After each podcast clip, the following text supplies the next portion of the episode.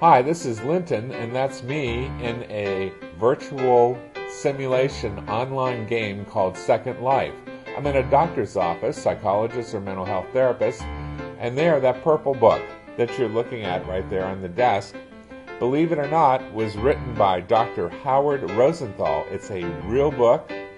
Here's the office. There is a Macintosh computer.